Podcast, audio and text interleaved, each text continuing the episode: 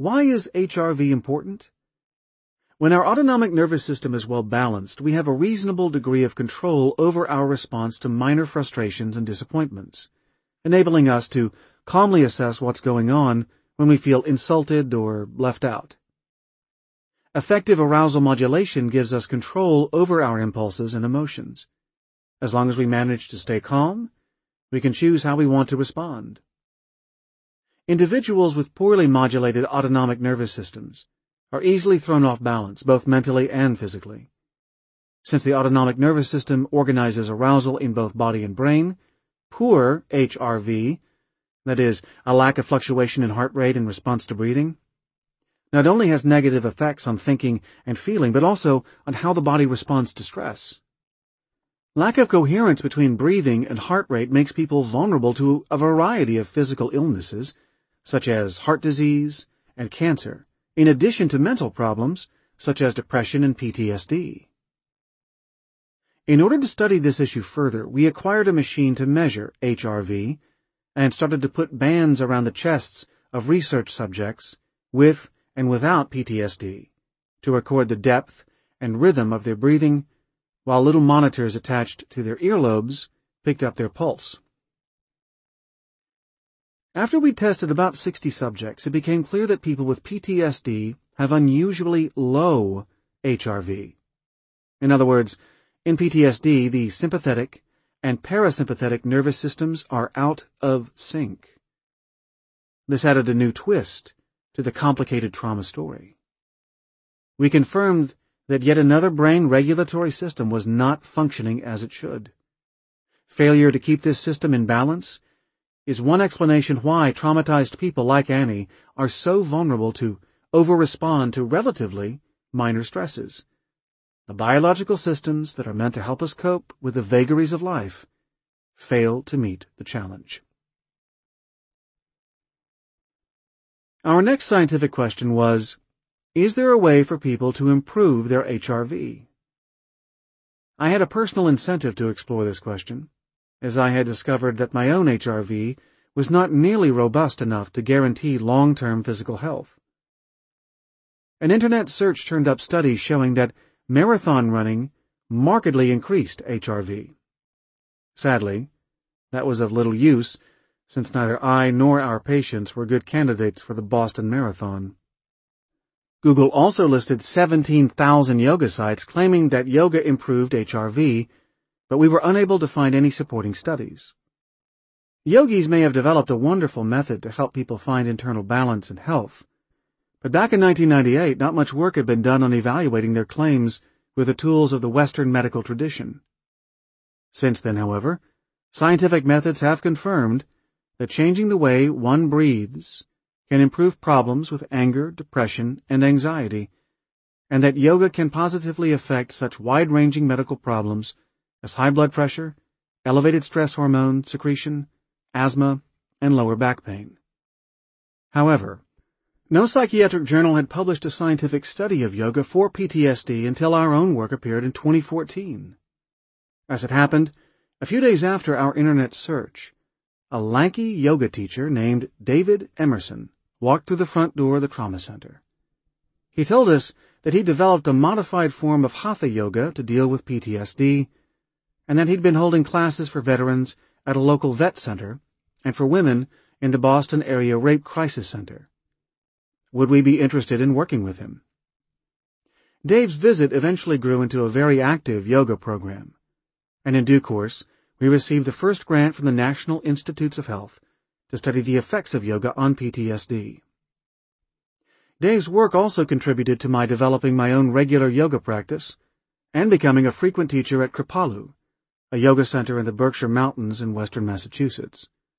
Along the way, my own H R V pattern improved as well. In choosing to explore yoga to improve H R V, we were taking an expansive approach to the problem. We could simply have used any of a number of reasonably priced handheld devices that train people to slow their breathing and synchronize it with their heart rate, resulting in a state of cardiac coherence. Today, there are a variety of apps that can help improve H R V with the aid of a smartphone. In our clinic, we have workstations where patients can train their H R V, and I urge all my patients who, for one reason or another, cannot practice yoga, martial arts, or qigong, to train themselves at home. Exploring yoga. Our decision to study yoga led us deeper into trauma's impact on the body. Our first experimental yoga classes met in a room generously donated by a nearby studio. David Emerson and his colleagues Dana Moore and Jody Carey volunteered as instructors, and my research team figured out how we could best measure yoga's effects on psychological functioning. We put flyers in neighborhood supermarkets and laundromats to advertise our classes and interviewed dozens of people who called in response. Ultimately, we selected thirty-seven women who had severe trauma histories and who had already received many years of therapy without much benefit.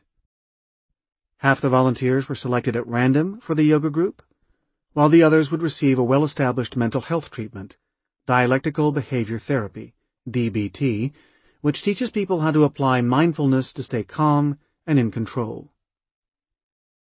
Finally, we commissioned an engineer at M I T to build us a complicated computer that could measure H R V simultaneously in eight different people. In each study group, there were multiple classes, each with no more than eight participants. While yoga significantly improved arousal problems in P T S D and dramatically improved our subjects' relationships to their bodies, with comments like, "I now take care of my body," and "I listen to what my body needs," eight weeks of D B T did not affect their arousal levels or P T S D symptoms. Thus, our interest in yoga gradually evolved from a focus on learning whether yoga can change H R V, which it can, to helping traumatized people learn to comfortably inhabit their tortured bodies. Over time, we also started a yoga program for Marines at Camp Lejeune and have worked successfully with various other programs to implement yoga programs for veterans with P T S D. Even though we have no formal research data on the veterans, it looks as if yoga is at least as effective for them as it has been for the women in our studies. All yoga programs consist of a combination of breathing practices, known as pranayama, stretches or postures, known as asanas, and meditation. Different schools of yoga emphasize variations in intensity and focus within these core components. For example, variations in the speed and depth of breathing and use of the mouth, nostrils, and throat all produce different results, and some techniques have powerful effects on energy. In our classes, we keep the approach simple. Many of our patients are barely aware of their breath, so learning to focus on the in and out breath, to notice whether the breath was fast or slow, and to count breaths in some poses can be a significant accomplishment. We gradually introduce a limited number of classic postures. The emphasis is not on getting the poses right, but on helping the participants notice which muscles are active at different times. The sequences are designed to create a rhythm between tension and relaxation, something we hope they will begin to perceive in their day-to-day lives.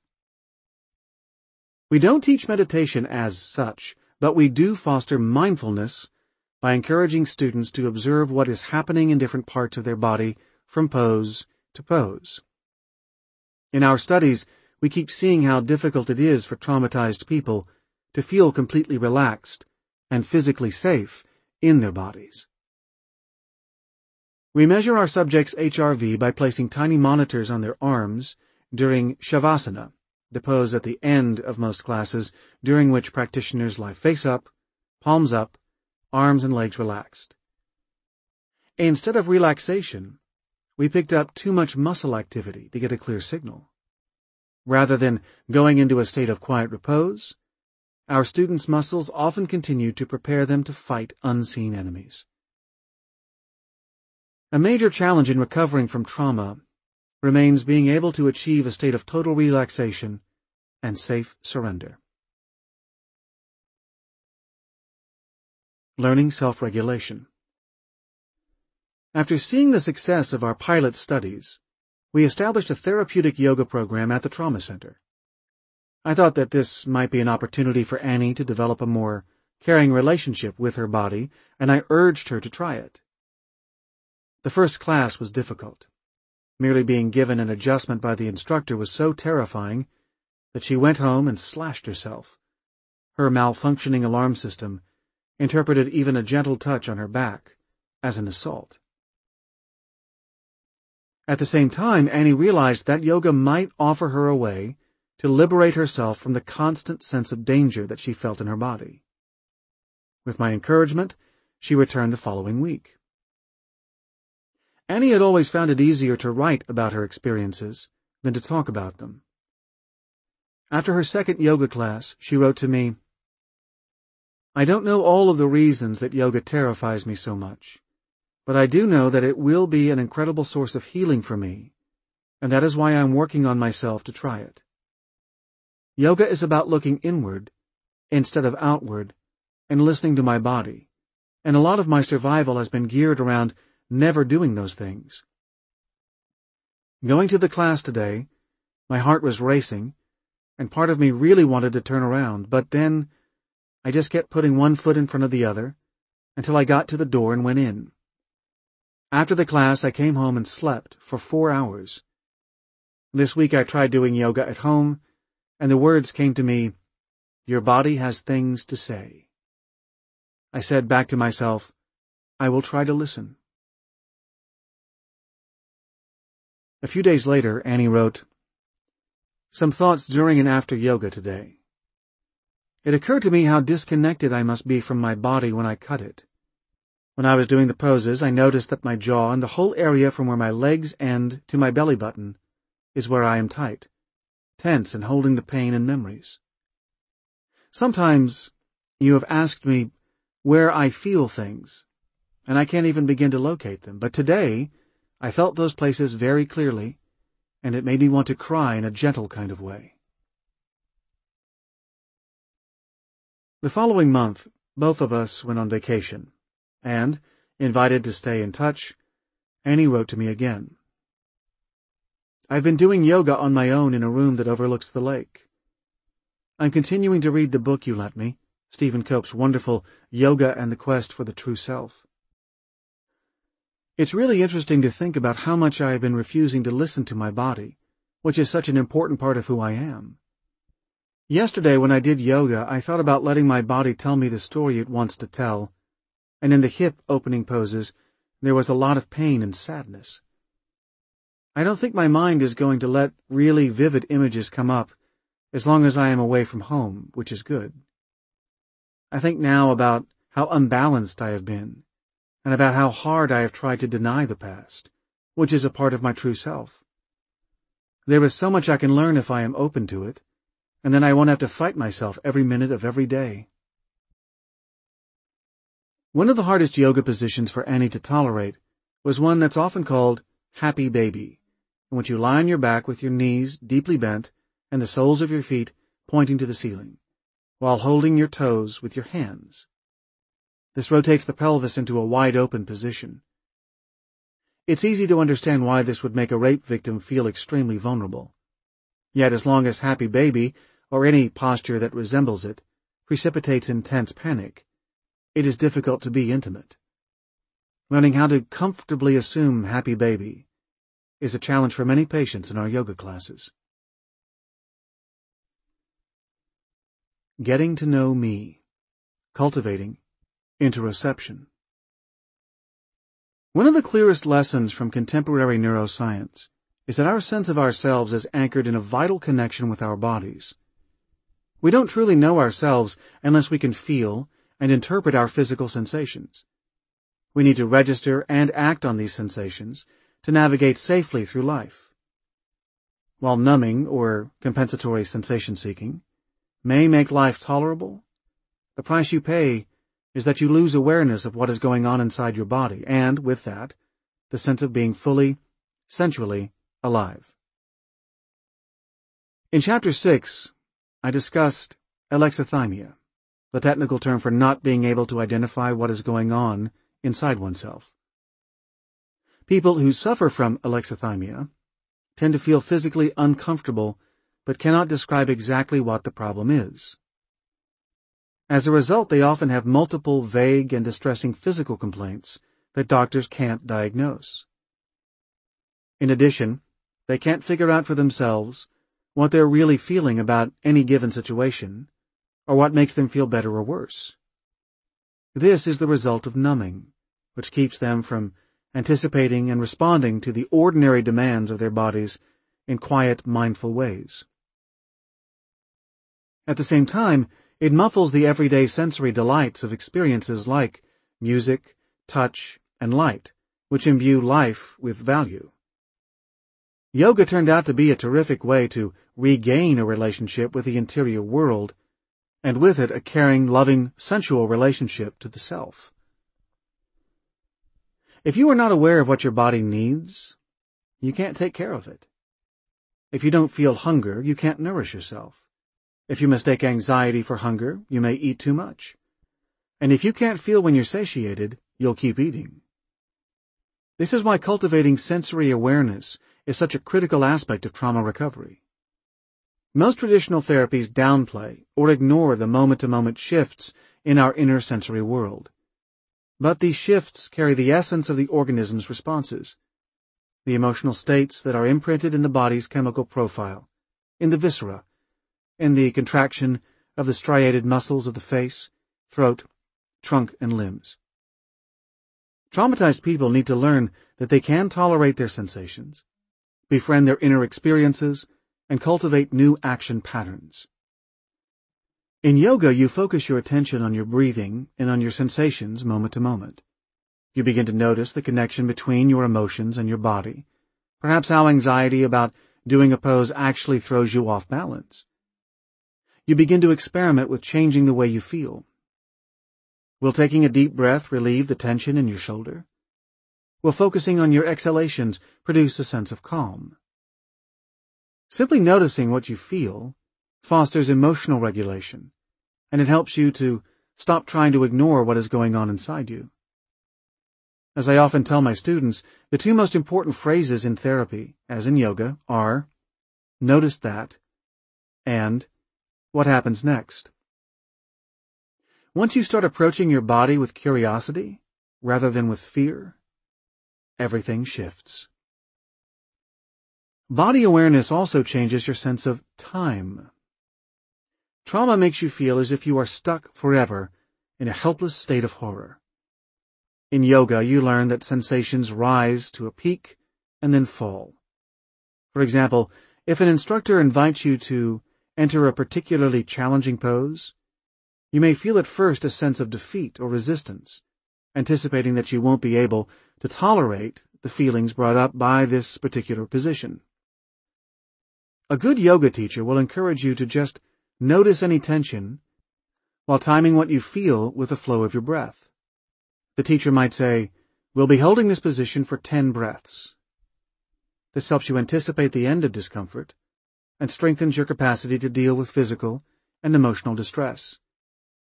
Awareness that all experience is transitory changes your perspective on yourself. This is not to say that regaining interoception isn't potentially upsetting. What happens when a newly accessed feeling in your chest is experienced as rage, or fear, or anxiety? In our first yoga study, we had a fifty percent dropout rate, the highest of any study we'd ever done. When we interviewed the patients who'd left, we learned that they had found the program too intense. Any posture that involved the pelvis could precipitate intense panic or even flashbacks to sexual assaults. Intense physical sensations unleashed the demons from the past that had been so carefully kept in check by numbing and inattention. This taught us to go slow, often at a snail's pace. The approach paid off. In our most recent study, only one out of thirty-four participants did not finish. Yoga and the Neuroscience of Self-Awareness. During the past few years, brain researchers such as my colleagues Sarah Lazar and Brita Hölzel at Harvard have shown that intense meditation has a positive effect on exactly those brain areas that are critical for physiological self-regulation. In our latest yoga study with six women with histories of profound early trauma, we also found the first indications that twenty weeks of yoga practice increased activation of the basic self-system, the insula, and the medial prefrontal cortex. This research needs much more work, but it opens up new perspectives on how actions that involve noticing and befriending the sensations in our bodies can produce profound changes in both mind and brain that can lead to healing from trauma. After each of our yoga studies, we asked the participants what effect the classes had had on them. We never mentioned the insula or interoception. In fact, we kept the discussion and explanation to a minimum so that they could focus inward. Here's a sample of their responses. My emotions feel more powerful. Maybe it's just that I can recognize them now. I can express my feelings more because I can recognize them more. I feel them in my body, recognize them, and address them. I now see choices, multiple paths. I can decide, and I can choose my life. It doesn't have to be repeated or be experienced like a child. And finally, I was able to move my body and be in my body in a safe place and without hurting myself or getting hurt. Learning to communicate. People who feel safe in their bodies can begin to translate the memories that previously overwhelmed them into language. After Annie had been practicing yoga three times a week for about a year, she noticed that she was able to talk much more freely to me about what had happened to her. She thought this almost miraculous. One day, when she knocked over a glass of water, I got up from my chair and approached her with a Kleenex box, saying, "Let me clean that up." This precipitated a brief, intense panic reaction. She was quickly able to contain herself, though, and explained why those particular words were so upsetting to her. They were what her father would say after he'd raped her. Annie wrote to me after that session, "Did you notice that I have been able to say the words out loud? I didn't have to write them down to tell you what was happening. I didn't lose trust in you because you said words that triggered me. I understood that the words were a trigger and not terrible words that no one should say." Annie continues to practice yoga and to write to me about her experiences. "Today I went to a morning yoga class at my new yoga studio. The teacher talked about breathing to the edge of where we can and then noticing that edge. She said that if we notice our breath, we are in the present because we can't breathe in the future or the past. So it felt so amazing to me to be practicing breathing in that way after we had just talked about it, like I had been given a gift. Some of the poses can be triggering for me. Two of them were today, one where your legs are up frog-like and one where you are doing really deep breathing into your pelvis. I felt the beginning of panic, especially in the breathing pose, like, oh no, that's not a part of my body I want to feel. But then I was able to stop myself and just say, notice that this part of your body is holding experiences, and then just let it go. You don't have to stay there, but you don't have to leave either. Just use it as information. I don't know that I have ever been able to do that in such a conscious way before. It made me think that if I notice without being so afraid, it will be easier for me to believe myself." In another message, Annie reflected on the changes in her life. "I slowly learned to just have my feelings, without being hijacked by them. Life is more manageable. I am more attuned to my day and more present in the moment. I am more tolerant of physical touch. My husband and I are enjoying watching movies, cuddling together in bed. A huge step. All this helped me finally feel intimate with my husband." Chapter seventeen. Putting the pieces together. Self-leadership. This being human is a guest house. Every morning is a new arrival, a joy, a depression, a meanness. Some momentary awareness comes as an unexpected visitor. Welcome, and entertain them all. Treat each guest honorably. The dark thought, the shame, the malice. Meet them at the door laughing and invite them in. Be grateful for whoever comes, because each has been sent as a guide from beyond. Rumi. A man has as many social selves as there are individuals who recognize him. William James, from The Principles of Psychology. It was early in my career, and I had been seeing Mary, a shy, lonely, and physically collapsed young woman, for about three months in weekly psychotherapy, dealing with the ravages of her terrible history of early abuse. One day I opened the door to my waiting room and saw her standing there, provocatively, dressed in a miniskirt, her hair dyed flaming red, with a cup of coffee in one hand, and a snarl on her face. "You must be Doctor Vanderkolk," she said. "My name is Jane, and I came to warn you not to believe any of the lies that Mary has been telling you. Can I come in and tell you about her?" I was stunned, but fortunately kept myself from confronting Jane, and instead heard her out. Over the course of our session, I met not only Jane, but also a hurt little girl and an angry male adolescent. That was the beginning of a long and productive treatment. Mary was my first encounter with Dissociative Identity Disorder, known as D I D, which at that time was called Multiple Personality Disorder. As dramatic as its symptoms are, the internal splitting and emergence of distinct identities experienced in D I D represent only the extreme end of the spectrum of mental life. The sense of being inhabited by warring impulses or parts is common to all of us, but particularly to traumatized people who had to resort to extreme measures in order to survive. Exploring, even befriending, those parts is an important component of healing. Desperate times require desperate measures. We all know what happens when we feel humiliated. We put all our energy into protecting ourselves, developing whatever survival strategies we can. We may repress our feelings. We may get furious and plot revenge. We may decide to become so powerful and successful that nobody can ever hurt us again.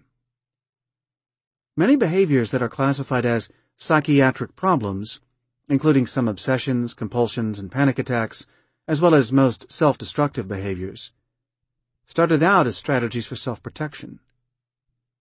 These adaptations to trauma can so interfere with the capacity to function that healthcare providers and patients themselves often believe that full recovery is beyond reach. Viewing these symptoms as permanent disabilities narrows the focus of treatment to finding the proper drug regimen, which can lead to lifelong dependence, as though trauma survivors were like kidney patients on dialysis. It's much more productive to see aggression or depression, arrogance or passivity as learned behaviors.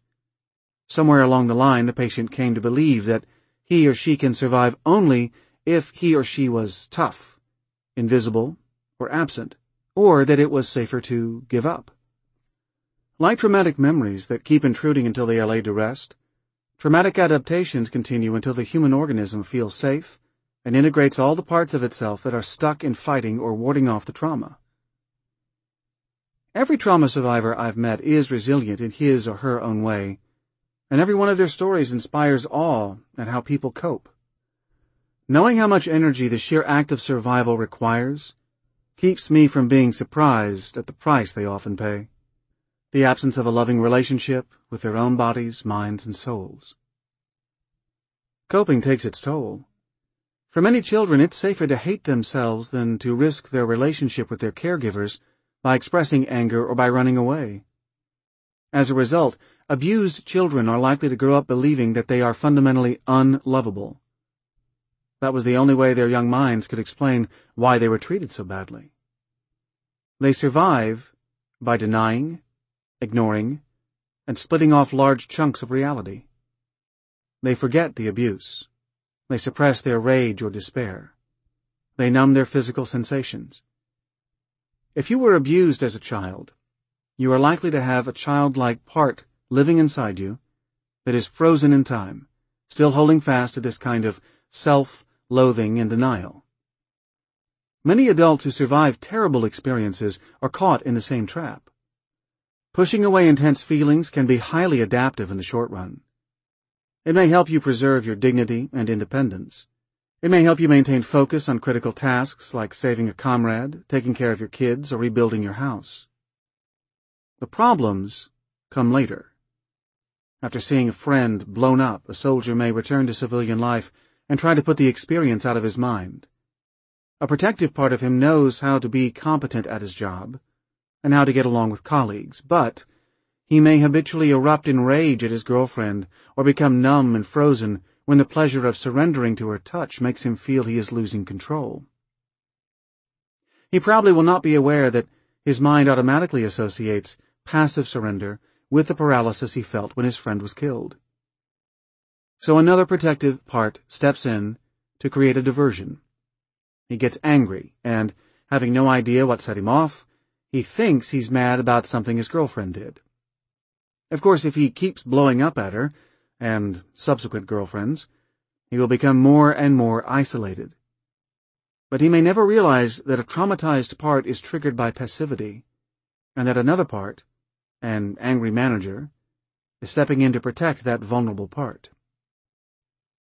Helping these parts give up their extreme beliefs is how therapy can save people's lives. As we saw in Chapter thirteen, a central task for recovery from trauma is to learn to live with the memories of the past without being overwhelmed by them in the present. But most survivors, including those who are functioning well, even brilliantly in some aspects of their lives, face another even greater challenge: reconfiguring a brain-mind system that was constructed to cope with the worst. Just as we need to revisit traumatic memories in order to integrate them, we need to revisit the parts of ourselves that develop the defensive habits that helped us to survive. The mind is a mosaic. We all have parts. Right now, a part of me feels like taking a nap. Another part wants to keep writing. Still feeling injured by an offensive email message, a part of me wants to hit reply on a stinging put-down, while the different part wants to shrug it off. Most people who know me have seen my intense, sincere, and irritable parts. Some have met the little snarling dog that lives inside me. My children reminisce about going on family vacations with my playful and adventurous parts. When you walk into the office in the morning and see the storm clouds over your boss's head, you know precisely what's coming. That angry part has a characteristic tone of voice, vocabulary, and body posture, so different from yesterday when you shared pictures of your kids. Parts are not just feelings, but distinct ways of being, with their own beliefs, agendas, and roles in the overall ecology of our lives. How well we get along with ourselves depends largely on our internal leadership skills. How well we listen to our different parts, make sure they feel taken care of, and keep them from sabotaging one another. Parts often come across as absolutes, when in fact they represent only one element in a complex constellation of thoughts, emotions, and sensations. If Margaret shouts, "I hate you," in the middle of an argument, Joe probably thinks she despises him. And in that moment, Margaret might agree. But in fact, only a part of her is angry, and that part temporarily obscures her generous and affectionate feelings, which may well return when she sees the devastation on Joe's face. Every major school of psychology recognizes that people have sub-personalities and gives them different names.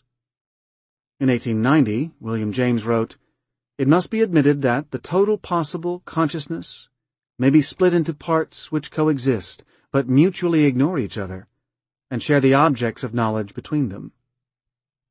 Carl Jung wrote, "The psyche is a self-regulating system that maintains its equilibrium just as the body does. The natural state of the human psyche consists in a jostling together of its components and in their contradictory behavior."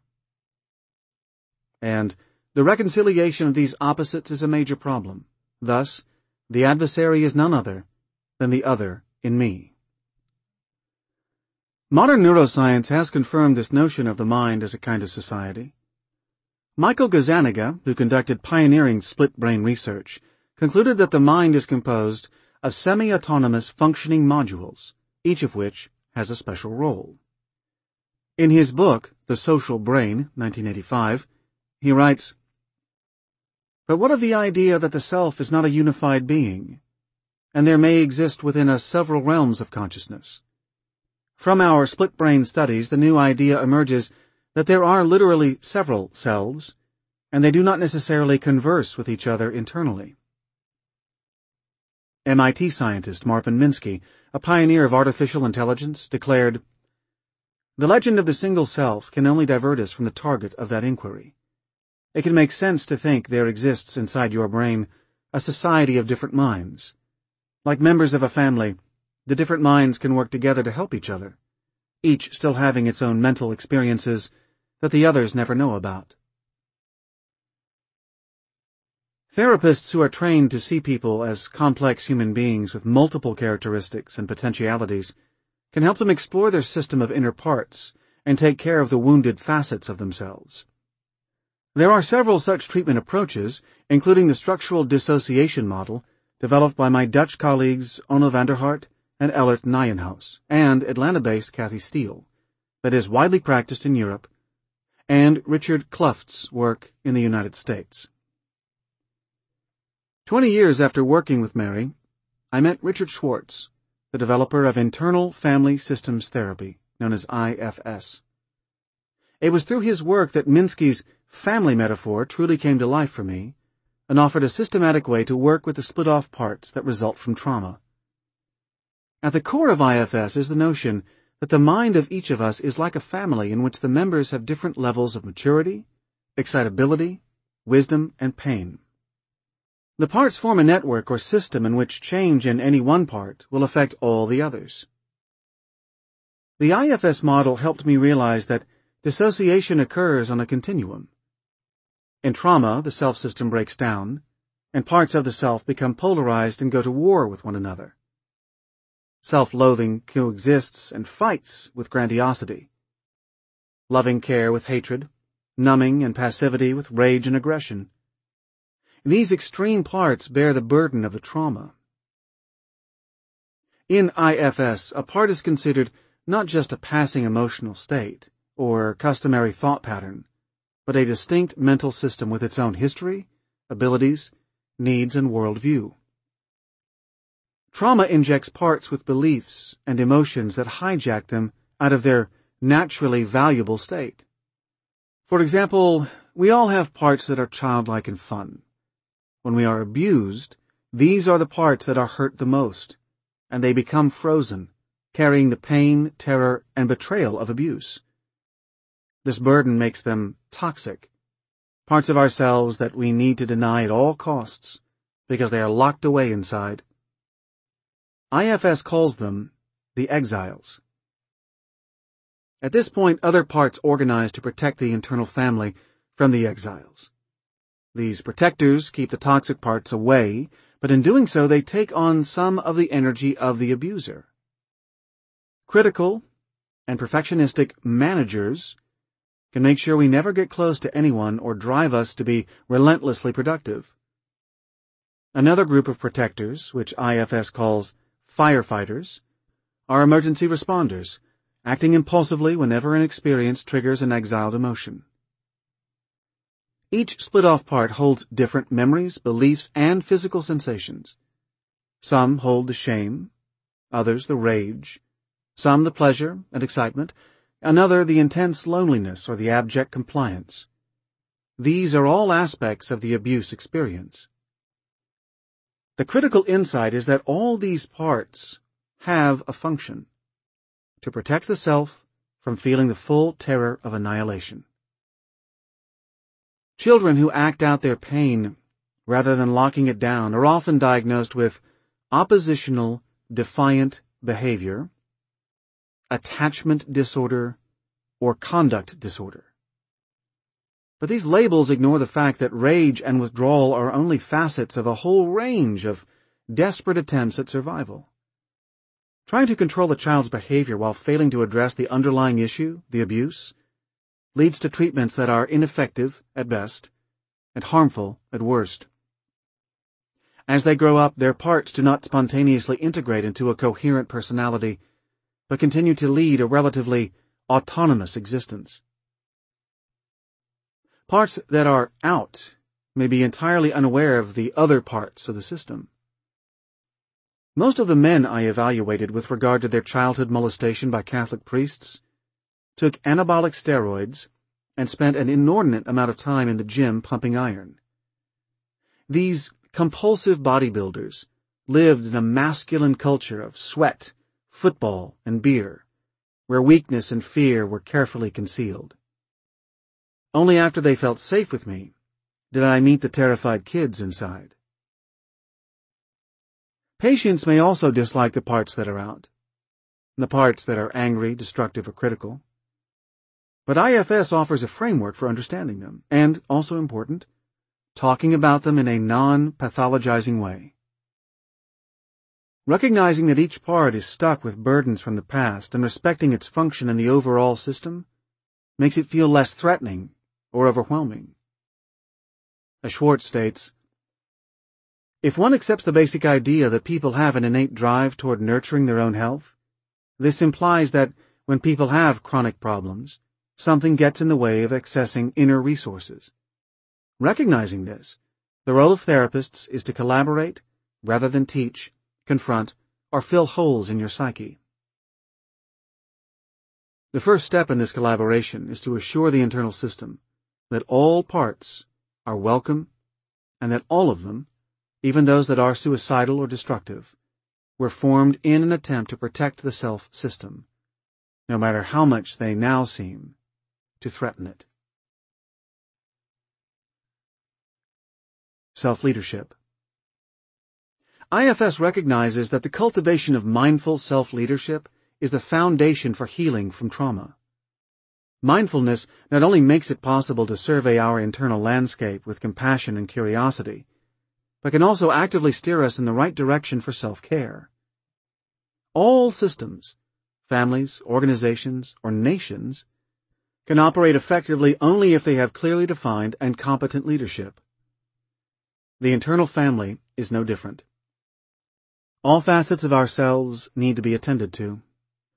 The internal leader must wisely distribute the available resources and supply a vision for the whole that takes all the parts into account. As Richard Schwartz explains, the internal system of an abuse victim differs from the non-abuse system with regard to the consistent absence of effective leadership, the extreme rules under which the parts function, and the absence of any consistent balance or harmony. Typically, the parts operate around outdated assumptions and beliefs derived from the childhood abuse, believing, for example, that it is still extremely dangerous to reveal secrets about childhood experiences which were endured. What happens when the self is no longer in charge? I F S calls this blending, a condition in which the self identifies with a part, as in, "I want to kill myself," or "I hate you." Notice the difference from "a part of me wishes that I were dead," or "a part of me triggers when you do that and makes me want to kill you." Schwartz makes two assertions that extend the concept of mindfulness into the realm of active leadership.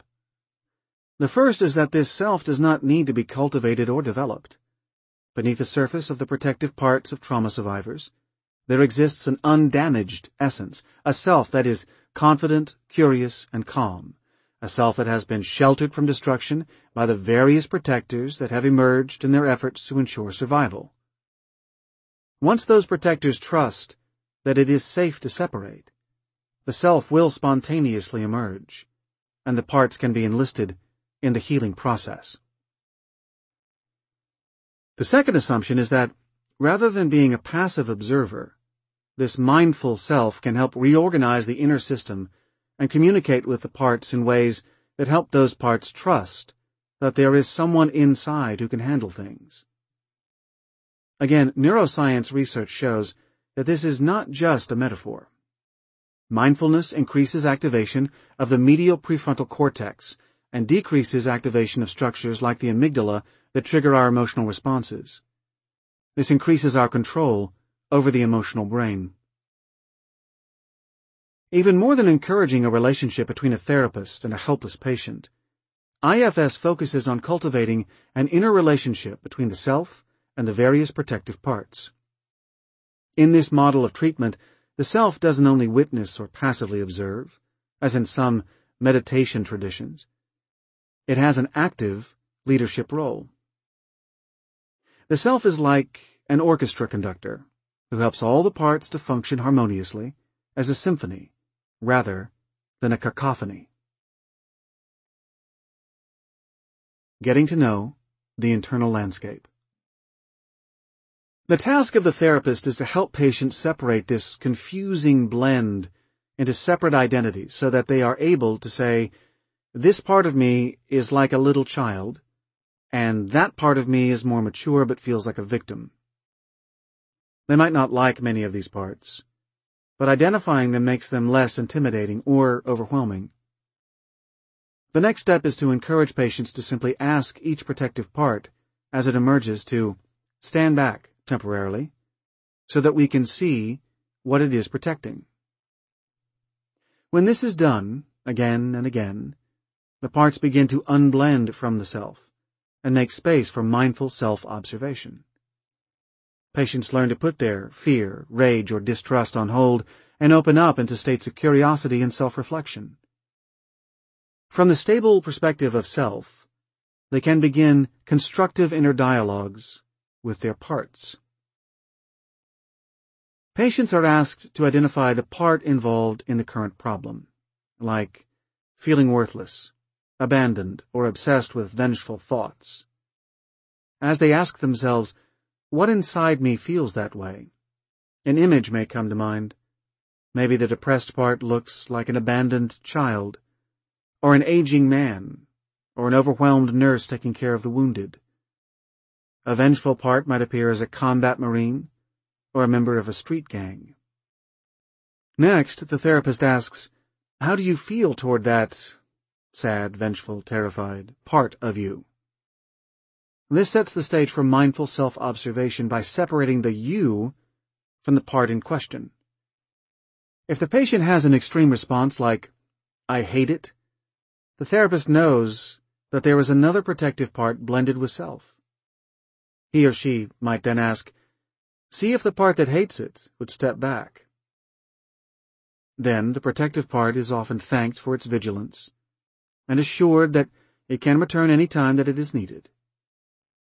If the protective part is willing, the follow-up question is, how do you feel toward the previously rejected part now? The patient is likely to say something like, I wonder why it's so sad or vengeful, et cetera. This sets the stage for getting to know the part better, for example, by inquiring how odd it is and how it came to feel the way it does. Once a patient manifests a critical mass of self, this kind of dialogue begins to take place spontaneously. At this point, it's important for the therapist to step aside and just keep an eye out for other parts that might interfere, or make occasional empathetic comments, or ask questions like, what do you say to the part about that? Or, where do you want to go now? Or, what feels like the right next step? As well as the ubiquitous self-detecting question, how do you feel toward that part now? A life in parts. Joan came to see me to help her manage her uncontrollable temper tantrums, and to deal with her guilt about her numerous affairs, most recently with her tennis coach. As she put it in our first session, I go from being a kick-ass professional woman, to a whimpering child, to a furious bitch, to a pitiless eating machine in the course of ten minutes. I have no idea which of these I really am. By this point in the session, Joan had already critiqued the prints on my wall, my rickety furniture, and my messy desk. Offense was her best defense. She was preparing to get hurt again, I probably let her down, as so many people had before. She knew that for therapy to work, she'd have to make herself vulnerable, so she had to find out if I could tolerate her anger, fear, and sorrow. I realized that the only way to counter her defensiveness was by showing a high level of interest in the details of her life, demonstrating unwavering support for the risks she took in talking with me, and accepting the parts she was most ashamed of. I asked Joan if she had noticed the part of herself that was critical. She acknowledged that she had, and I asked her how she felt toward that critic. This key question allowed her to begin to separate from that part and to access herself. Joan responded that she hated the critic because it reminded her of her mother. When I asked her what that critical part might be protecting, her anger subsided, and she became more curious and thoughtful. I wonder why she finds it necessary to call me some of the same names that my mother used to call me, and worse. She talked about how scared she had been of her mom growing up, and how she felt that she never could do anything right. The critic was obviously a manager. Not only was it protecting Joan from me, it was trying to preempt her mother's criticism. Over the next few weeks, Joan told me that she had been sexually molested by her mother's boyfriend, probably around the time she was in the first or second grade. She thought she'd been ruined for intimate relationships. While she was demanding and critical of her husband, for whom she lacked any sexual desire, she was passionate and reckless in her love affairs. But the affairs always ended in a similar way. In the middle of a love-making session, she would suddenly become terrified and curl up into a ball, whimpering like a little girl. These scenes left her confused and disgusted, and afterward she could not bear to have anything more to do with her lover. Like Marilyn in Chapter eight, Joan told me that she had learned to make herself disappear when she was being molested, floating above the scene as if it were happening to some other girl. Pushing the molestation out of her mind had enabled Joan to have a normal school life of sleepovers, girlfriends, and team sports. The trouble began in adolescence, when she developed her pattern of frigid contempt for boys who treated her well, and having casual sex that left her humiliated and ashamed. She told me that bulimia for her was what orgasms must be for other people, and having sex with her husband for her was what vomiting must be for others. While specific memories of her abuse were split off, dissociated, she unwittingly kept reenacting them. I did not try to explain to her why she felt so angry, guilty, or shut down. She already thought of herself as damaged goods. In therapy, as in memory processing, pendulation, the gradual approach that I discovered in Chapter thirteen, is central. For Joan to be able to deal with her misery and hurt, we would have to recruit her own strength and self-love, enabling her to heal herself. This meant focusing on her many inner resources and reminding myself that I could not provide her with the love and caring she had missed as a child. If, as a therapist, teacher, or mentor, you try to fill the holes of early deprivation, you come up against the fact that you are the wrong person, at the wrong time in the wrong place. The therapy would focus on Joan's relationship with her parts, rather than with me. Meeting the managers. As Joan's treatment progressed, we identified many different parts that were in charge at different times. An aggressive childlike part that threw tantrums, a promiscuous adolescent part, a suicidal part, an obsessive manager, a prissy moralist, and so on. As usual, we met the managers first.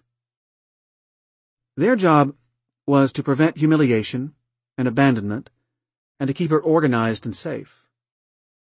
Some managers may be aggressive, like Joan's critic, while others are perfectionistic or reserved, careful not to draw too much attention to themselves. They may tell us to turn a blind eye to what is going on, and keep us passive to avoid risk. Internal managers also control how much access we have to emotions, so that the self-system doesn't get overwhelmed. It requires an enormous amount of energy to keep the system under control, A single flirtatious comment may trigger several parts simultaneously. One that becomes intensely sexually aroused, another filled with self-loathing, a third that tries to calm things down by self-cutting. Other managers create obsessions and distractions or deny reality altogether.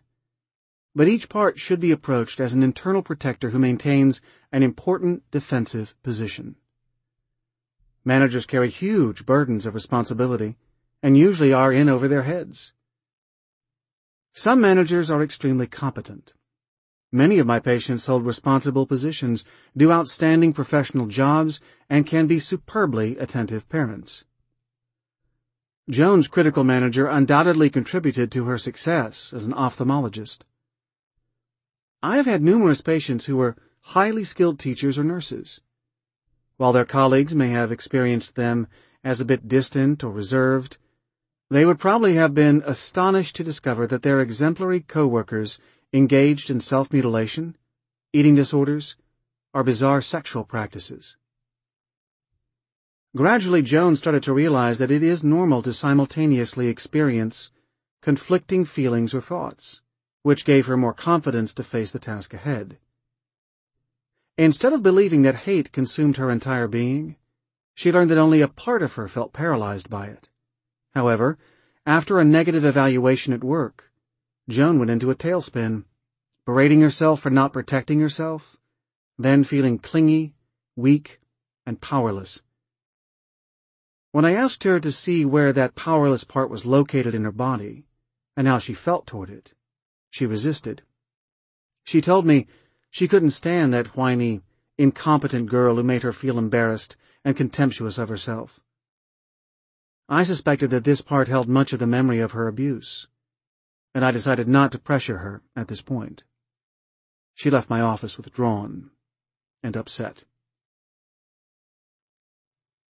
The next day she raided the refrigerator and then spent hours vomiting up her food. When she returned to my office, she told me she wanted to kill herself and was surprised that I seemed genuinely curious and non-judgmental, and that I did not condemn her for either her bulimia or her suicidality. When I asked her what parts were involved, the critic came back and blurted out, "She is disgusting." When she asked that part to step back, the next part said, "Nobody will ever love me," followed again by the critic, who told me that the best way to help her would be to ignore all that noise and to increase her medications.